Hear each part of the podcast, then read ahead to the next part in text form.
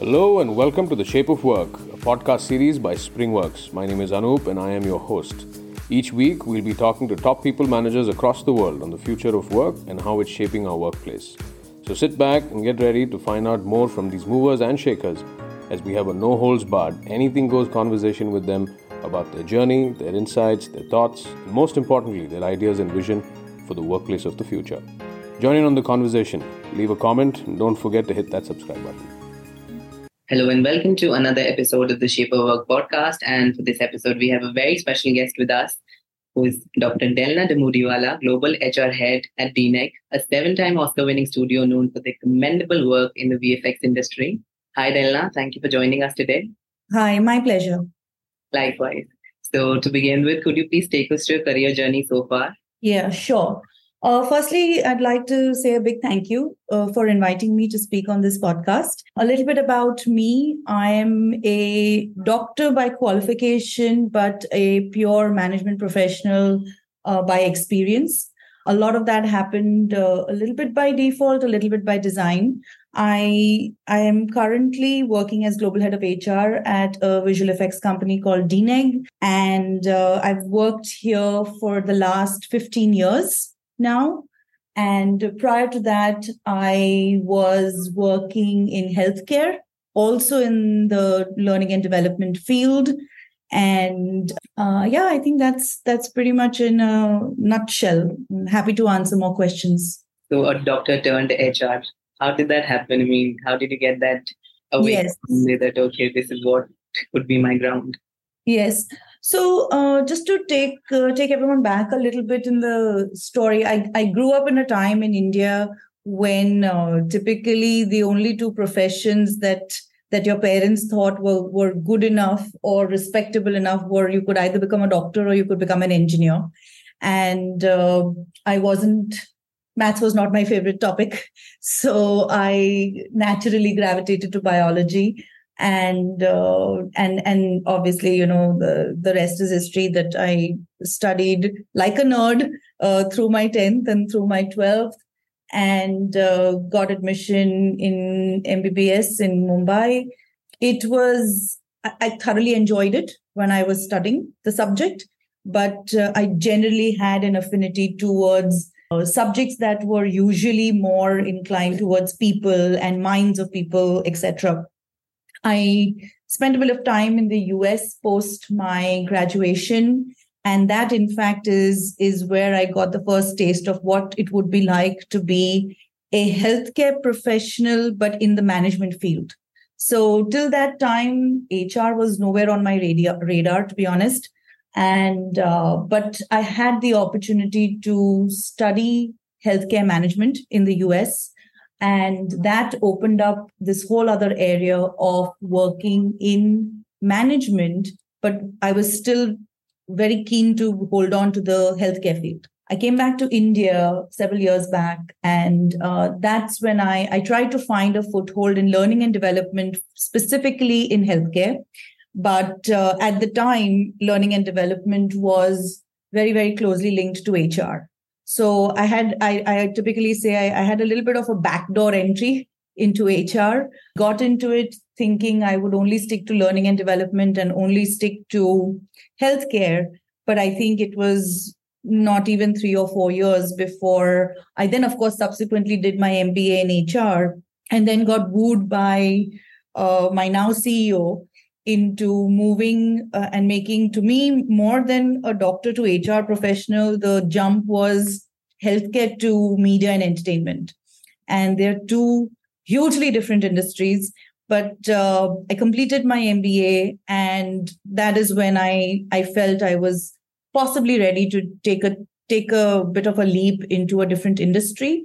And that's what landed me into this role. I was cautiously optimistic in my early years, way back in 2008, 2009. But I quickly realized that uh, at the time, what knowledge the company had of HR and, and me with my brand new MBA degree and experience in the HR world, I got a bit lucky that they thought I was the queen of HR back in the time. And but yes, I started my journey as a well-rounded HR professional way back in 20, 2008.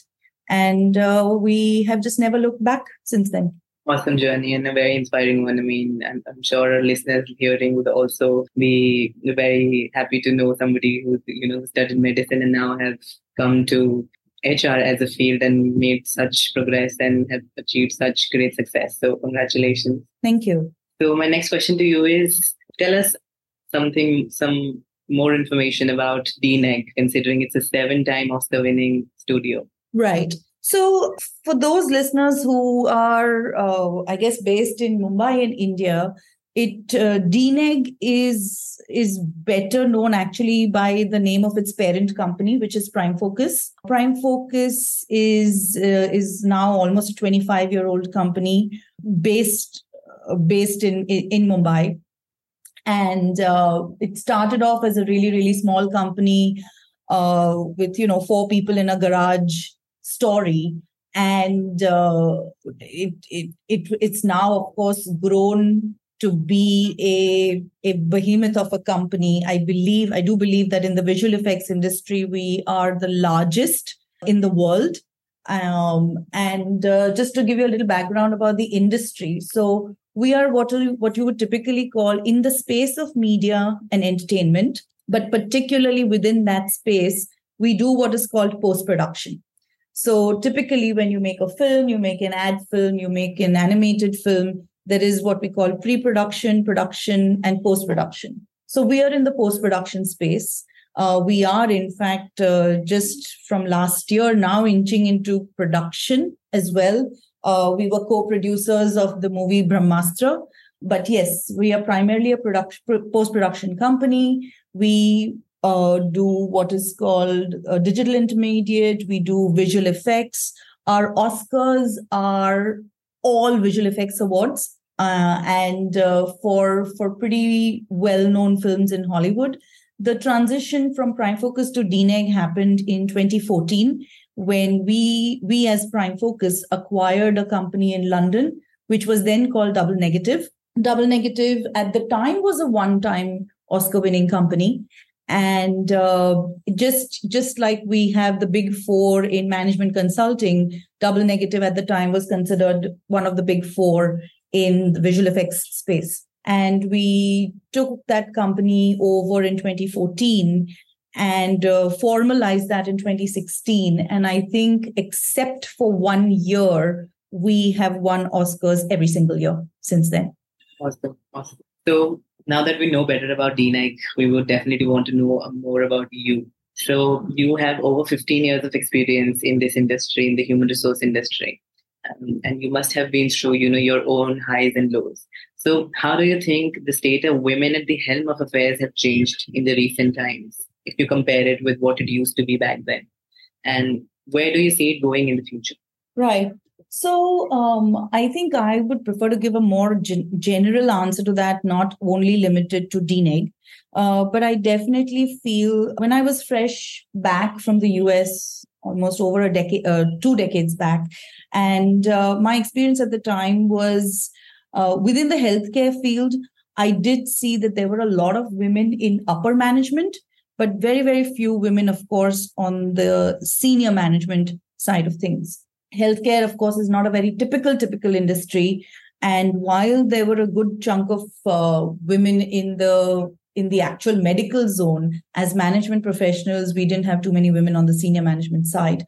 Uh, i think since then i would like to think that india has taken quite a quantum leap in terms of uh, giving opportunities to women for uh, senior management roles and not simply opportunities but I'd also say there are numerous uh, successful platforms and networks, uh, probably quite like yours as well, uh, that are there to aid women in developing either developing their skills, developing their networks, upskilling themselves. You know, uh, second innings of women, and and none of that existed uh, several years back. And I think uh, I might actually even say that we are currently at a point when there might be too many of them in the field and it's uh, not necessarily a bad thing but yes of course then it becomes a little bit difficult to sift out the really serious ones from from the excuse my language but the fly by night uh, operators but i think if you if you or any other woman uh, is able to attach themselves or seek out the right network with the right uh, mentors as part of it then there is uh, a lot of opportunity to be developed further. There is a lot of uh, opportunity in terms of uh, networking, and and then there is you know the, the, ability for them to improve themselves in the field and and uh, feel the comfort of taking on leadership roles. Ex, you know increases exponentially. Amazing, and I feel that we've been talking about this topic for a very long time and i hope there comes a time when we don't have to really talk about it anymore there's a level playing field for everyone considering everyone must be you know the parameters should be same for everyone that is how skilled they are how acquired they are with the skills that are required for a particular position and not how they represent themselves or to what gender they belong to I agree. I agree with that, but I might actually just uh, I, would like to offer up a slightly different perspective because I think this and this is my my perspective i think that while we definitely aspire to get to that point where there are no distinctions and and we don't necessarily pull gender out as a you know as a diversity metric or something that needs to be audited i would say that on an equal platform and in my current role as global head of hr on an equal platform i am repeatedly asked uh, what are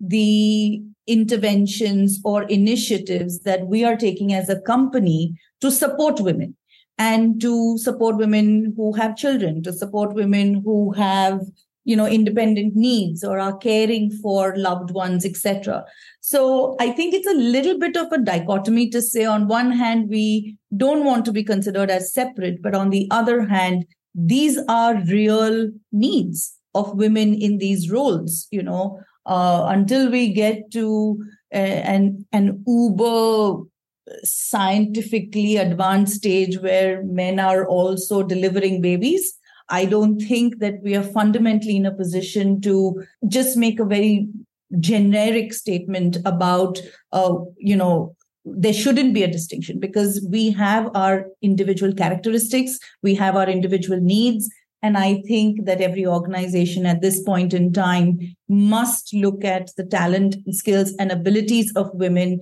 but at the same time, bear in mind that if they want that stealth leadership, uh, that that's superlative leadership forward, then they would need to make necessary accommodations to allow these women to thrive. Uh, definitely, I totally agree with what you said, and it's very important considering where we stand today. So my next question to you is what are some of the prevalent HR strategies that the organizations of today must adopt to see sustainable growth? Because that is also one very important topic that we've been talking about. Yeah, so in my view, I think uh, what would have been considered as sustainable strategies pre COVID and sustainable strategies post COVID also have changed. I wouldn't say changed 180 degree shift, but definitely have changed.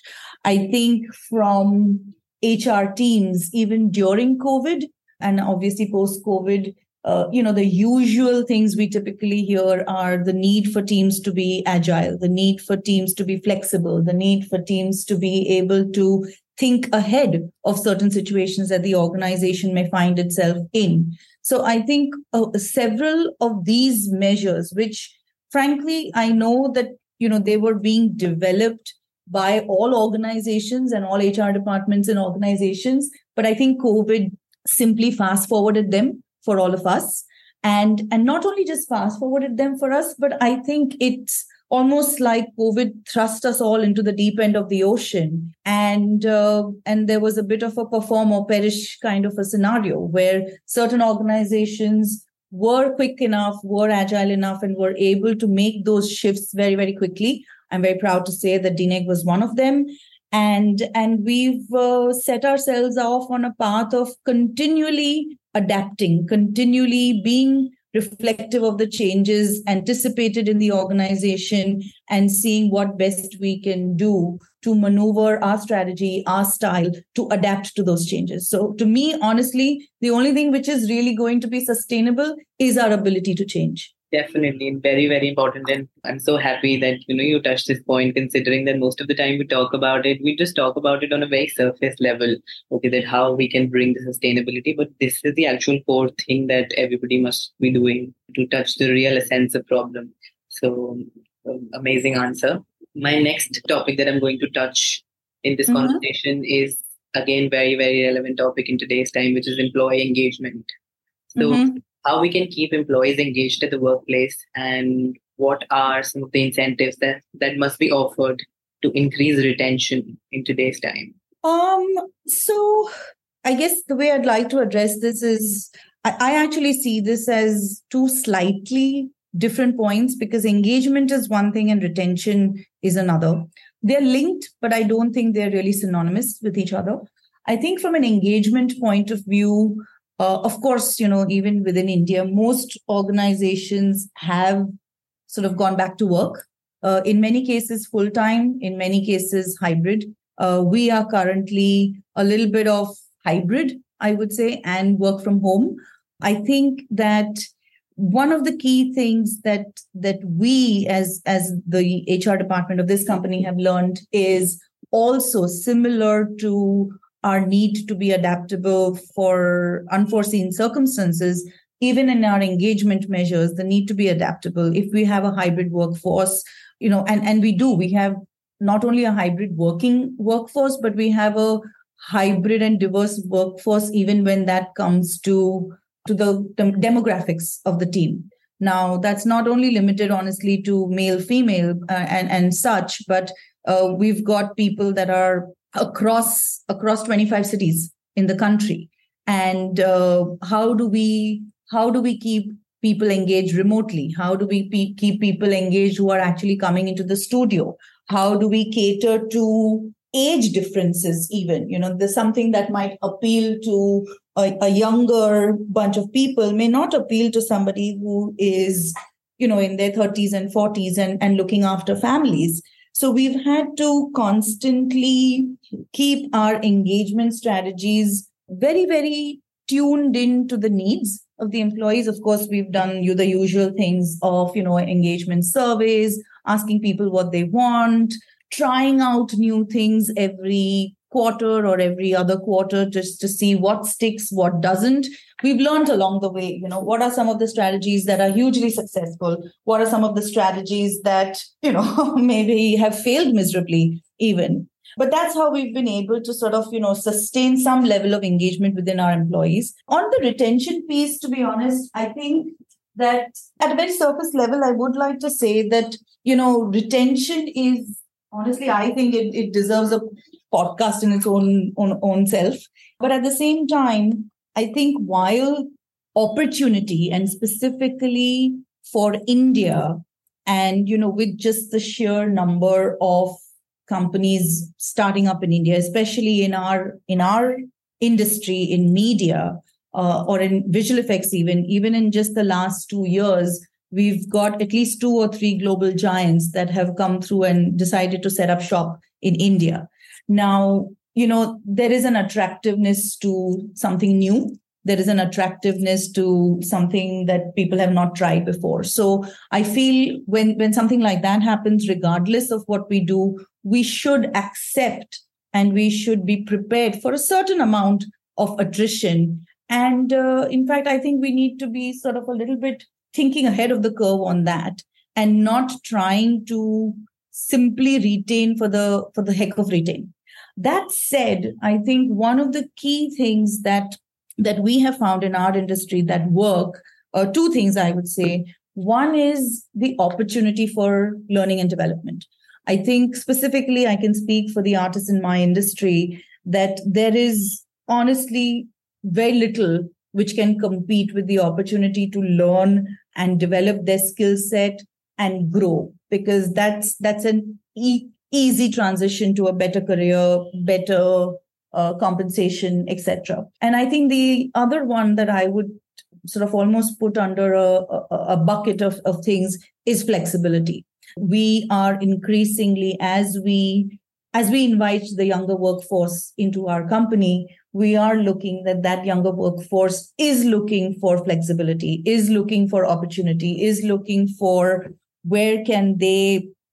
Uh, I think we've kind of moved a little bit away from the typical nine to five kind of jobs to people expecting flexibility in terms of work to flexibility in terms of time flexibility in terms of uh, you know the ability to do uh, more entrepreneurial things on the side. So i think that the ability of the organization to allow for that within the parameters of what works i think is is another big one that uh, that will lead automatically to employee stickiness and retention. Yeah, definitely. I totally agree. And I think the workforce of today, I mean, the younger generation that is coming, including, mean, I include myself in that, we are all aware of what we really need or want out of the out of life out of our careers how do we want how do we want to take it we uh, are also willing to take a risk and being experimental at the same time considering it's a time of entrepreneurial journeys like everybody starting this another wave of startups coming up. And uh, at the same time companies have also become aware of those needs and they try to cater to them to the maximum extent so that you know the fresh talent could be retained in the organization. Yes. My last question to you is what are your insights on promoting equity at the workplace considering that you know we it's it's all equal at the end of the day? So sure um i think i mean obviously I think the West is a little ahead uh, of India in the, in this regard. If you ask me very frankly, and just from the experience I've had over the last three years heading the company globally and having a little bit of visibility into what what promotes gender equity uh, in in the Western environments versus here, I feel like there's a combination of a few things. I said, and, and I would say particularly two. One is, of course, the organizational ability and and desire to do that. But I've certainly seen that in the West, uh, there are legal and employment law related criteria that that would nudge the organization towards promoting gender equity. I don't think that they are nearly enough in India at this point in time.